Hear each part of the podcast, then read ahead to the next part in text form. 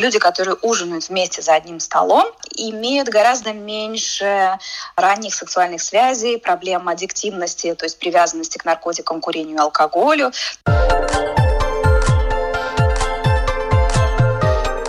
Школа для родителей.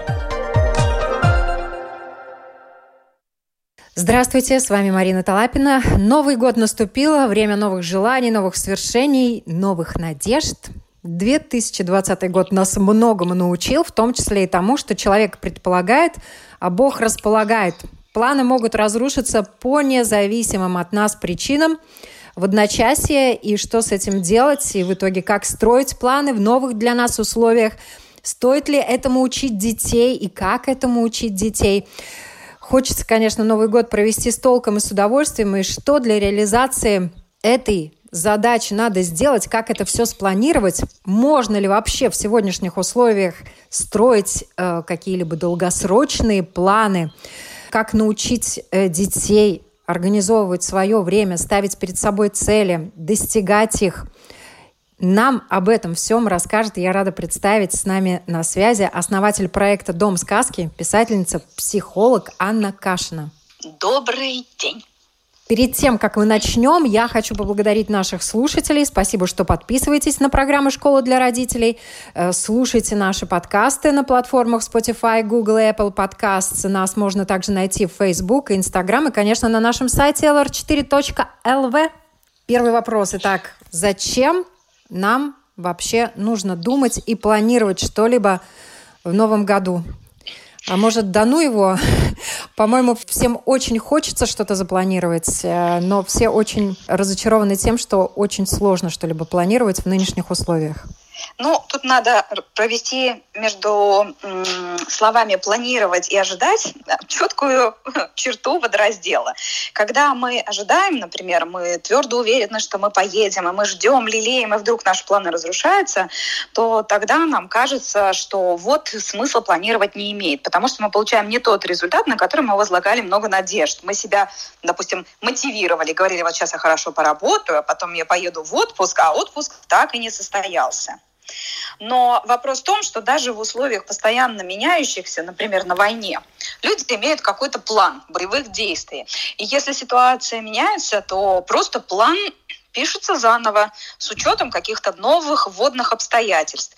Кроме того, есть разница между тактикой и стратегией, между тем, что мы хотим достичь в итоге, да, какие-то такие долгосрочные планы, и между тем, что я должна делать прямо здесь и сегодня и, и сейчас.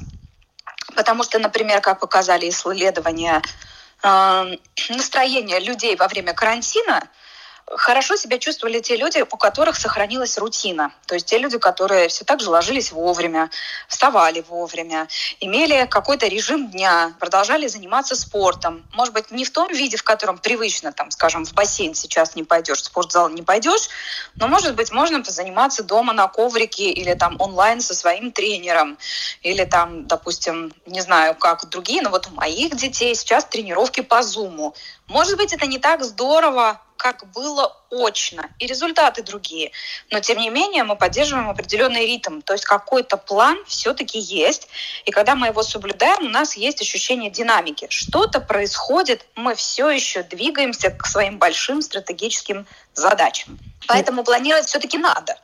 Вопрос, наверное, в том, насколько важно ставить перед собой правильные цели.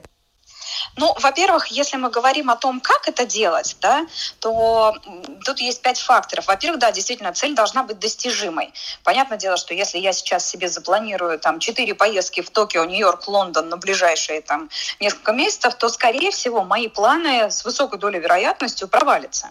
Потому что для меня конкретно они могут быть недостижимы. То есть они действительно должны быть, ну, на расстоянии вытянутой руки. Может быть, не совсем рядом со мной, но я должен думать о чем-то, чего я реально мог бы достичь. Кроме того, эта цель должна быть достаточно экологичной к другим моим там желаниям, чаянием.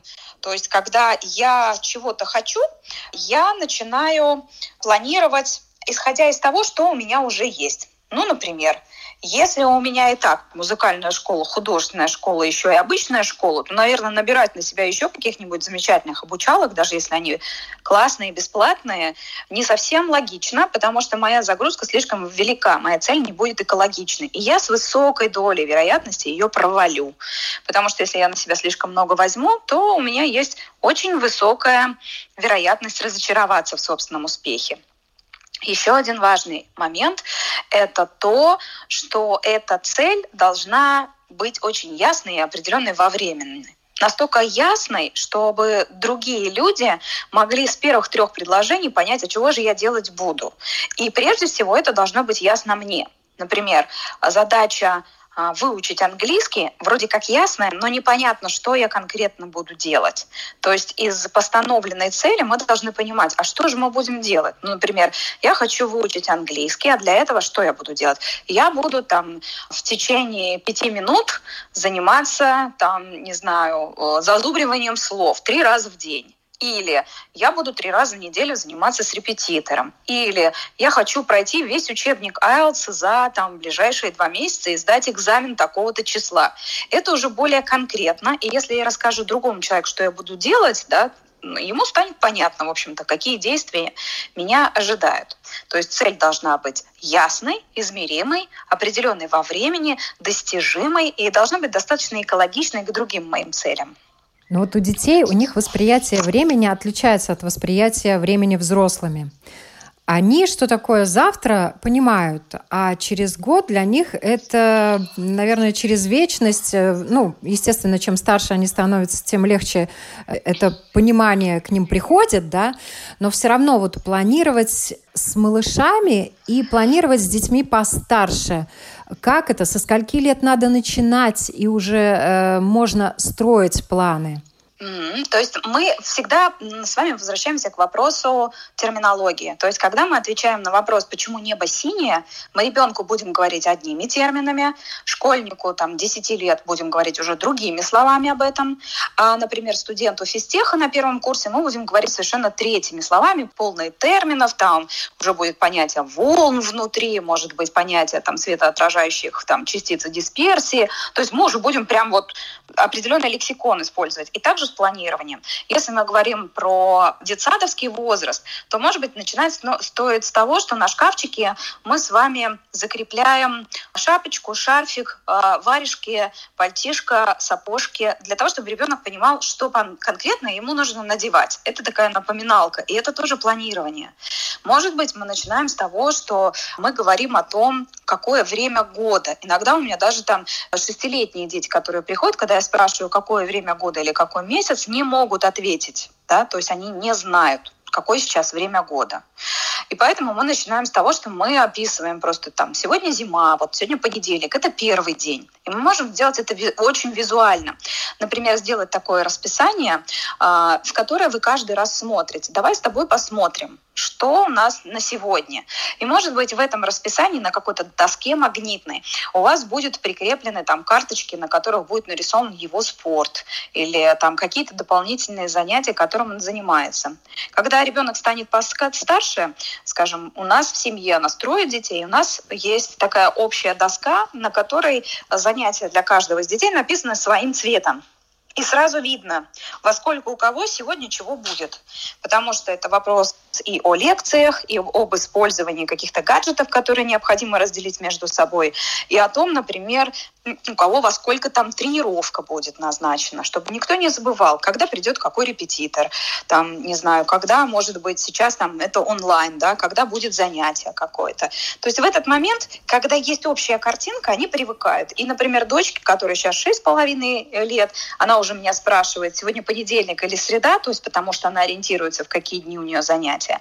Но, скажем, еще год назад или два года назад она спрашивала, какой сегодня день, первый, третий, пятый, потому что для нее линейка времени выстраивалась из вот этих вот семи дней.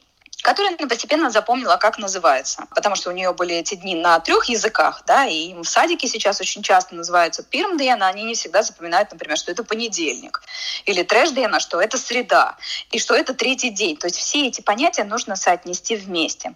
Когда мы уже приходим к ребенку, там, скажем, подросткового возраста, да, то тогда мы уже можем учить его гораздо более структурированному планированию. И если раньше, например, у всех детей были дневники, и они видели неделю э, как такой разворот их с двух страничек, три с одной, два с другой, и внизу там выходные, э, они имели возможность закрепить вот это визуальное представление. Но даже если нету дневника, например, сейчас в школе, никто не мешает ввести подобную систему дома для того, чтобы просто учить планировать ребенка. Просто нужно понимать, что если этим не занимается взрослый, скорее всего, этим не будет заниматься ребенок. Нам очень сложно научить тому, чему чего мы сами, в общем-то, не делаем. Если же мы сами используем какие-то визуальные планировщики, то, конечно, ребенку будет гораздо легче. Взрослому ребенку, например, подросткового возраста, уже можно научить настраивать сам свой Google календарь, ставить заметки. И в этом плане но использование тех же гаджетов может быть уже полезным, если мы обучим, как это делать. Потому что во время карантина, например, выяснилось то, что многие дети, несмотря на вроде как такую хорошую компьютерную грамотность, не знают, как прицепить файл в attachment, не знают, как там открыть Zoom, как заинсталлировать какую-то программу типа PowerPoint и сделать в ней какой-то рисунок, как делать, например, диаграммы э, в Excel или использовать MindMap, разные программы, которые позволяют сделать интеллектуальную карту. То есть многие такие вроде, казалось бы, простые навыки, они недоступны, потому что этому никто не учил. И, может быть, календарь — это один из тех навыков, с которых стоит начать. Но это касается таких рутинных планов, каждодневных, ежедневных, напоминалок о том, что надо не забыть сделать, что надо не забыть на тренировку, что надо сделать какие-то уроки, например, что надо что-то приготовить, кому-то сходить на день рождения. А то, что касается долгосрочных планов. И в этом плане нам очень пригодится вот это общее семейное застолье. Если мы говорим об исследованиях, то есть такие исследования, которые доказывают, что люди, которые ужинают вместе за одним столом, э, имеют гораздо меньше э, ранних сексуальных связей, проблем аддиктивности, то есть привязанности к наркотикам, курению и алкоголю. То есть вот эта возможность вместе сесть и обсудить, она дает нам ощущение поддержки, тепла и видения. Тогда мы можем передать вот какие-то вещи, которые мы умеем делать сами. Например, новогодняя ночь. Прекрасное время для того, чтобы можно было подвести итоги. Но никто не мешает, собственно говоря, сделать это в любой вечер воскресенья или там пятницы, когда вы садитесь вместе и говорите: ну, слушай, что для тебя было самое важное там в прошлом году? А чего ты ждешь от этого года? Что для тебя сейчас является там твоим приоритетом? Что дает тебе больше всего радости? А чего бы ты хотел достичь и как ты можешь это сделать? Потому что иногда ребенку самому сформулировать это сложно. То есть, ну, странно было бы видеть там ребенка пяти лет, который приходит и говорит: мама, ты знаешь, внутри меня такой экзистенциальный вакуум, я прям вот в отсутствии цели не вижу смысла там в своем занятии умелыми ручками, да, вот в этом кружке прям я просто трачу свое время. Вряд ли. Скорее всего, должен быть кто-то, кто организовывает внешнюю цель. Например, молодых спортсменок тренера ориентируют на соревнования. Говорят: вот сейчас будет соревнование, всем дадут медальки. И тогда ребенок понимает, зачем он ходит и какая у него цель. Хочу стать чемпионом, хочу стоять на пьедестале, медальку вот тоже хочу. То есть у него появляется понимание, куда он идет. И точно так же со всеми другими вещами. То есть нам нужно исходить из потребностей ребенка, чего же он хочет, и помогать ему простроить этот план, как дойти туда, куда ты хочешь. Потому что фантазировать они умеют прекрасно, а вот превратить это в план из конкретных шагов — это совершенно другая задача, которая, может быть, больше была бы доступна родителю. Но для этого родителю, например, нужно научиться выделять хотя бы вот два кирпичика, первые два шага, которые нужно сделать на пути к этой большой цели. Вообще, конечно, планирование — это очень важный момент, но для многих родителей, уже взрослых людей, это стало также очень болезненным моментом. И тут очень интересно мнение психолога. Как же так? Люди маленькие, дети, да, они не умеют планировать, они не особо выстраивают какие-то свои цели и как их достичь, да. Бесспорно, у них есть желание стремления, родители им помогают в чем-то. Но потом они вырастают во взрослых людей, которые уже учатся, обучаются планированию. И вот э, крушение каких-либо планов, даже изменение планов в связи с какими-то внешними обстоятельствами очень болезненно на многих людей действует. Вот когда человек приучается к планированию до такой степени, что любое отклонение от этих планов, попыток достичь цель, становится трагедией.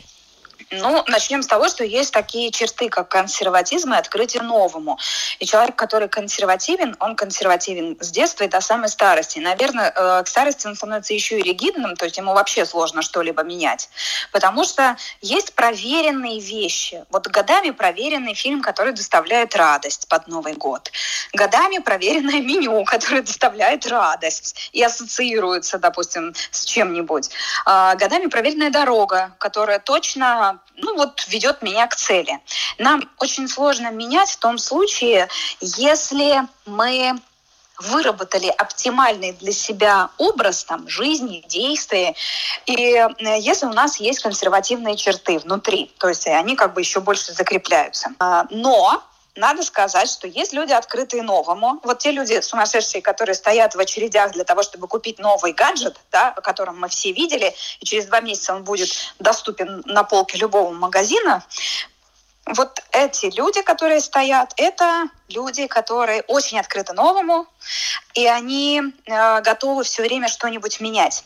И просто это люди, которые ну, там, склонны, может быть, делать открытия, менять разные виды деятельности. Есть такие люди-дайверы, которые становятся специалистами по одному какому-то вопросу, выдающиеся эксперты. А есть люди-сканеры, которым интересно и это, и то, и третье, и десятое. И они очень энергичны и часто меняют и свои интересы, и свои подходы. И для них, например, вот варианты изменений не являются таким сложным. Они гораздо более адаптивны. То есть им проще, они эластичны. Но такой навык, как эластичность, он, в принципе, в определенной мере может быть развит. То есть мы себе даем задачу, например, там, иногда ходить новой дорогой или там, раз в год менять вид спорта. То есть есть люди, которые это могут. Но тогда нужно смириться с тем, что за свою приверженность к переменам я буду платить э, тем, что я не достигну таких больших результатов, как те люди, которые, например, практикуют то, что они любят, изо дня в день на протяжении всей своей жизни. Может быть, тогда ожиданий должно быть немного меньше. И какие тогда рекомендации в отношении обучения планированию детей? Планирование само по себе чем хорошо? Тем, что ты можешь сформировать видение, каков должен быть результат. Ты можешь примерно представить, какие сроки и ресурсы потребуются для его реализации. То есть ты понимаешь, что, может быть, для достижения этой цели мне сейчас не хватает там, времени, денег. Ну, то есть я могу уже рассмотреть какие-то предпосылки и сделать выводы. Кроме того, люди, которые умеют планировать, они могут составить вот этот план, ну, шаг за шагом. Какие шаги мне необходимо сделать, чтобы в итоге получить вот то большое, чего, чего бы мне хотелось, да? Ну и, наконец, планирование — это еще и возможность изменения тактики. То есть, может быть, ситуация изменилась, и, может быть, это не будет так, таким образом, как я это хотел и предполагал. Но если я буду продолжать идти той же самой дорогой, просто другим путем, а вид деятельности, может быть, изменится, или там какие-то инструменты, которые я буду использовать, они будут ну, другими. Но я сохраняю направление. Это дает возможность быть приверженным тому, что я хочу. И эти навыки скорее нам помогут. Потому что если мы, например, смотрим еще одно известное очень исследование, которое делали английские ученые, они ну, как бы смотрели, какие личностные качества, например, соответствуют успехам в академической сфере у студентов. И они говорили, что вот эта приверженность и последовательность дает всегда наилучший результат. Потому что это не всегда про самых талантливых, а это про тех, кто просто продолжают делать выбранное дело очень последовательно и шаг за шагом. Например, несколько лет назад Нобелевскую премию в области микробиологии получил такой замечательный японский ученый Иманаки. И он придумал, как инвертировать клетку, то есть обратить ее обратно в такое... ну, можно сказать, стволовое состояние, когда она может стать совершенно любой клеточкой организма. И этот замечательный ученый был известен тем, что для этого изобретения он перебрал что-то там около нескольких сотен тысяч вариантов. То есть он продолжал снова и снова делать одно и то же с целью добиться результата. Но это проявилось и в других его видах деятельности. Например, это тот человек, у которого было одиннадцать переломов во время занятия дзюдо. То есть, несмотря на свои травмы, он продолжал снова и снова, а после того, как он получил Нобелевскую премию, он пробежал свой первый в жизни марафон, будучи человеком далеко за пятьдесят. То есть его упорство в итоге принесло результат. То есть он планировал очень хорошо и продолжал делать выбранное дело шаг за шагом, пока это не принесло ему успех. И сейчас этот навык, он, в принципе, очень неплох. С одной стороны, умение адаптироваться к новой ситуации, а с другой стороны, предусматривать те шаги, которые мне могут принести желанный результат. И начинаем мы с детства, с того, что мы надеваем шапочку, шарфик, варежки, и ребенок сам по этой схеме учится собираться. А потом уже мы вводим дальнейшее видение недели, видение года, способность сформулировать, что для меня является самым важным, какие мои потребности, какого результата я бы хотел достичь, как я вообще вижу э, свой успех, что делает меня счастливым и так далее. Тут на самом деле говорим о планировании, а подразумеваем вообще состояние, эмоции, которые нам доставляет э, жизнь. Правильно? Да, потому что это навык ассертивности, это возможность как бы управлять там своими эмоциями, возможность договариваться с другими людьми, потому что наше планирование подразумевает, что мы совершаем какие-то действия. Например, условно, если я хочу выступить, ну, например, на своем школьном каком-то выпускном с концертом, это значит, что я должен... а Там, допустим, научиться играть на фортепиано или там петь в микрофон. Я должен вместе с родителями обсудить, какой из учителей тренеров мне может в этом деле помочь. Я должен выбрать свой репертуар. Я должен долго и упорно тренироваться. Я должен уметь согласовать это и договориться с людьми в школе, чтобы они меня выпустили там на сцену. Это вроде как бы картинка, где я на выпускном вечере красиво, допустим, пою в микрофон. И это, вот это видение, оно дальше формирует очень конкретные шаги, которые я, во-первых, должен спланировать, а во-вторых, я должен быть им последовательным. И должен сохранять такую собственную самомотивацию, самоэффективность. То есть, да, я могу, я вообще умею это все делать, да. И здесь мы приходим к вопросу о самооценке, допустим, да. То есть это все очень глубоко. На самом деле вот этот навык быть последовательным, видеть структурированно свою жизнь, быть приверженным своей цели, уметь договариваться о ней с другими людьми. Ведь всегда большая цель — это всегда коммуникация. Многих вещей мы просто не можем достичь, если мы будем одни. И, конечно, в этом плане это очень хороший навык, который задействует все сферы жизни человека. Есть еще такое понятие «общие планы», да? Мои индивидуальные планы и общие планы. И то, что касается общих планов, как раз есть какие-то свои пункты, индивидуальные желания, свое видение, как к этим даже общим планам мы можем прийти. И тут могут возникнуть какие-то конфликты интересов. То, что касается групп, которые планируют, особенно детские коллективы, там, классы, семьи, в которых несколько детей, как у тебя, трое детей, да, вот есть какой-то план, мы поедем гулять в Межопарк угу. или в какой-то городок, когда это будет возможно, может быть, в какой-то центр. И тут кто-то поднимается и говорит, а я хочу отдохнуть по-другому. Это в мои планы не входит. Как тут быть родителям? Как запланировать, как правильно подать вот эту информацию, например, об общем отдыхе или о каких-то других планах, которые, может быть, не связаны с отдыхом, а наоборот, связаны с какой-нибудь деятельностью. Поедем на дачу, поедем там к бабушке, копать картошку. Вот надо, чтобы вы освободили время для этого. Подростки обычно этого очень не хотят. Но это опять вопрос, кому это надо. Да? Тут очень важно понять, чья это потребность, чью потребность мы сейчас удовлетворяем. То есть если это одолжение мне, ну, например, я хочу, чтобы мои дети выгулили маму в оперу, ну, условно, или на дачу, да, копать картошку, тогда я прихожу к ним как проситель. Если это вопрос о том, что я делаю для них, например, они хотят на концерт Limp Bizkit, а я не хочу, то тогда я делаю им одолжение, они меня просят. И тогда мы можем торговаться. Я могу сказать: хорошо, мы пойдем с вами на концерт, но тогда в субботу мы копаем картошку на даче. То есть мы можем здесь, ну, обмениваться, потому что, как и в любом коллективе, мы должны понимать, это как сделка. Каждая из сторон должна почувствовать, что она вообще-то победила, то есть выиграла. Потому что когда кто-то кого-то продавил, нас одна сторона всегда будет обижена. Когда мы пошли на компромисс, ну, тогда вообще никто никуда не пойдет, да? Тогда опять обе стороны обиженных. И нам нужен такой компромисс, где мы удовлетворяем и свои желания, и желания своих партнеров там, по семье, да, там, мужа, бабушки, там, детей. И при этом остаемся все в выигрышной ситуации. Например, я могу продать дачу на потребности. Ну, например, там, не знаю, мои дети любят шашлык, и я говорю: ребята, давайте поедем на дачу. Слышу от своих подростков: у-у-у, и говорю: слушайте, ну тогда я для вас приготовлю такой шашлык, там, закачаешься. Ну ладно, а еще что? А еще мы с вами там покатаемся на супе по реке. Я обещаю, там, программа будет здоровской. И я вам за это там позволю, не знаю, за их на заправку и купить читмил, который обычно я там не разрешаю, да, какие-нибудь неразрешенные вкусности.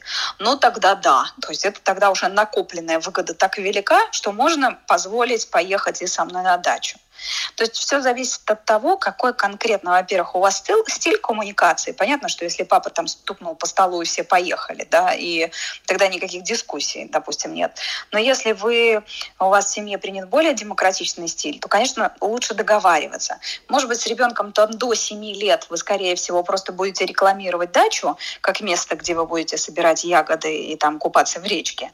Но для ребенка постарше он обязательно должен видеть какие-то преимущества, которые действительно покажутся ему стоящими. И как и во всех планах, мы рассказываем, какие есть плюсы, но если нам важно обязательно сделать это вместе, мы должны быть достаточно убедительны. Но, может быть, нет ничего страшного в том, чтобы подросток иногда мог выбрать и другой альтернативный вид деятельности, пообещав нам что-нибудь за это. Например: мам, а можно я останусь дома, ко мне придет друзья, но я обещаю, что к твоему приходу я там сделаю генеральную уборку. Интересно?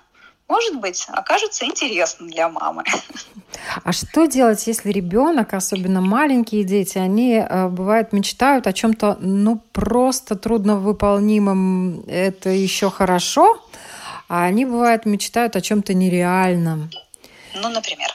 Ну, например, я хочу лошадь. Все, угу. Я хочу коня. Родители понимают, что коня они себе позволить не могут, а ребенок хочет живую лошадку. Да, прекрасно. Это прям пример из моей семьи. Моя дочь в возрасте пяти лет собрала чемоданчик и пошла, значит, искать другую хорошую семью, которая купит ей лошадку. Но благо старший брат отправился за ней и смотрел из-за угла, как она там идет со своим чемоданчиком, в который она сложила свои любимые платья, игрушки, книжку и даже трусишки, носочки какие-то. Это было очень трогательно. И мы ее уговаривали: ну, может быть, ты не уходи, доченька, может быть, ты все-таки останешься, мы будем ходить на конюшню так кататься. Нет, говорит, буду искать другую семью. И мы ее отпустили. Вечер был какой-то такой вот, вот как раз морозный такой, знаете, пять часов вечера, уже темно. И, значит, только старший сын идет за ней на достаточно приличном расстоянии, ну, чтобы контролировать этого ребенка, чтобы с ним ничего не случилось. И вот идет ребенок этот, тащит свой чемоданчик и плачет по улице, потому что он в этот момент расстается с семьей. И ей нужно было пройти вот эти триста метров от дома, чтобы понять, что кругом нету вот семей на выбор хлеб, соль и лошадь, которые бы ждали ее с распростертыми объятиями, чтобы удовлетворить вот эту ее нужду.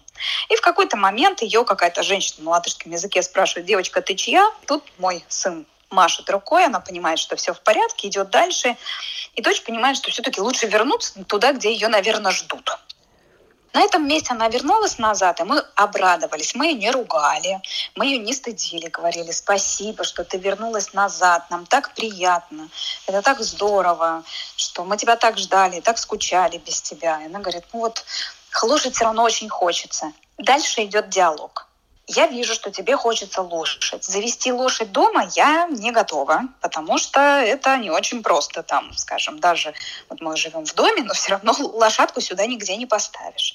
Но есть недалеко конюшня. Мы можем ходить туда раз в неделю, кормить лошадей морковкой, заниматься верховой ездой. Может быть, мы попросим тебя прям вот научиться ухаживать за лошадьми, чистить их, кормить их, чтобы у тебя была какая-то за тобою закрепленная лошадка, с которой ты будешь дружить. И, возможно, в этот момент ребенок будет готов, потому что ему как раз хочется вот этого ощущения, что у него есть животное, которое его ждет, за которым он готов ухаживать, и с которым он может построить свои особые отношения. И когда он начнет ходить на эту конюшню, может быть, не раз в неделю, а три раза в неделю, возможно, в какой-то момент он уже маму спросит: «Мам, слушай, а может быть, сегодня не пойдем?» Потому что, возможно, желание иметь лошадь будет не так уж и велико, когда оно станет абсолютно удовлетворимо через какие-то простые вещи. То есть, возможно, нам не обязательно давать лошадь, но мы можем дать возможность контакта с этой лошадкой. Например, в отношении собак многие родители заводят собаку только потому, что ребенок захотел, а потом ухаживают за ними сами. А в итоге, если сначала, например, походить в приют, да, посмотреть, как надо ухаживать за собакой, как каждый день по несколько раз выходить и выгуливать эту собаку. Это все немножечко приобретает другие краски. Как донести до ребенка, насколько важно также понимать последствия тех желаний, тех планов, которые можно на самом деле, наверное, осуществить. Но для того, чтобы понять это последствия, многие даже взрослые люди не всегда, там, когда женятся и заводят детей, понимают, что их ожидает. Поэтому очень здорово, в общем-то, попробовать. Ну, то есть, например, есть соседка, там, баба Валя, которая каждый вечер свою собачку выводит. И мы ставим разрешающие условия. То есть, если ты до Нового года каждый день с бабой Валей выходишь с утра и вечером гулять собачку, то тогда мы поднимаем вопрос о твоей собаке еще раз. Но, может быть, там в течение какого-то времени, поднимая с утра ребенка в семь утра на каникулах, вы столкнетесь с тем, что ему не очень-то хочется уже собачку. Мы говорим: ну как же так, мы же с тобой договаривались, если у тебя будет собачка, она же не будет ждать. У нее будет какое-то свое расписание, там тебе перед школой надо будет успевать. И тогда ребенок понимает эту меру ответственности, потому что когда это гипотетически «ты будешь гулять со своей собакой», звучит как рекламный лозунг до тех пор, пока ты не начинаешь выводить там собачку бабы Вали вместе с бабой Вали каждое утро и каждый вечер. Поэтому попробовать понести ответственность – это не совсем проговорить ее, это гораздо глубже. Что важно помнить родителям, чтобы план, который наметил ребенок и о котором договорились с ребенком, чтобы он выполнялся? Во-первых, надо понимать, что план должен быть ребенку по плечу. Потому что иногда родители, когда строят план для своих детей, они строят их, исходя из собственных ресурсов, из собственной силы воли и своих ожиданий в отношении ребенка. Важно, чтобы этот план был вообще удовлетворял потребности не только родителя, но и самого ребенка. Может быть, мы хотим великого пианиста, а ребенку совершенно не нравится заниматься игрой на инструменте. Надо понимать, что если это наше желание, то мы всегда будем пропихивать и проталкивать.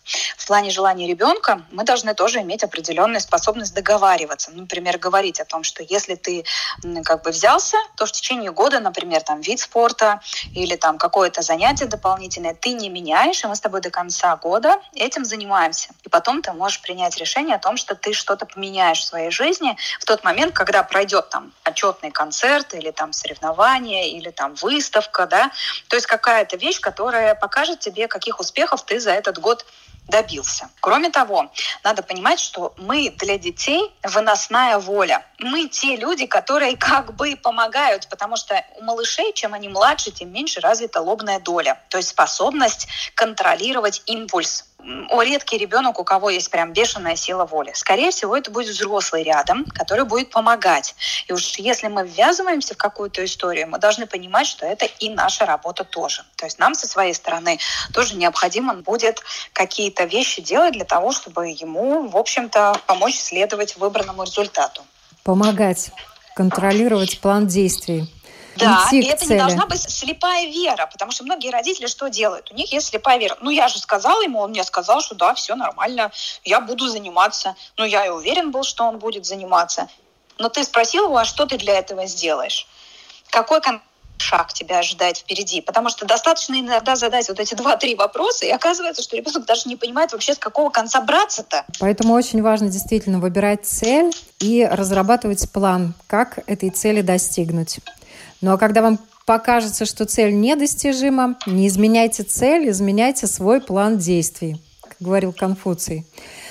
Спасибо большое за этот разговор. Я надеюсь, что многие родители вынесли для себя, что-то взяли на заметку, потому что действительно очень важно учиться и нам, взрослым, ну и, конечно, учить этому детей, как ставить перед собой цели, как достигать их, как планировать, что можно планировать, от чего, может быть, стоит отказаться, если что-то не складывается.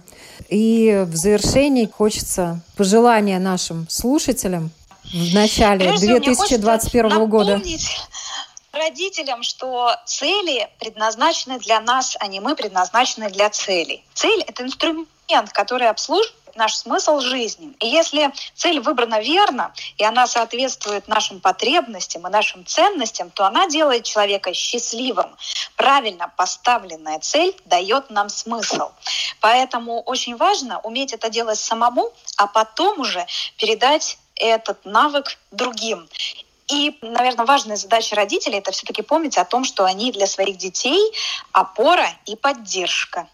И если мы эту функцию выполняем, то дети обязательно освоят и этот, и все другие необходимые им навыки. Спасибо большое. Это была психолог Анна Кашина. И пусть будут счастливы все, кого вы любите.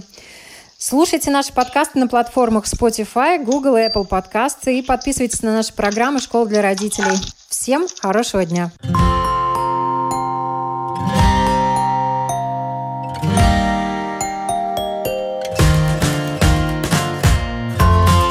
Стать другом, учителем, доктором. Научить доверию, терпению, радости.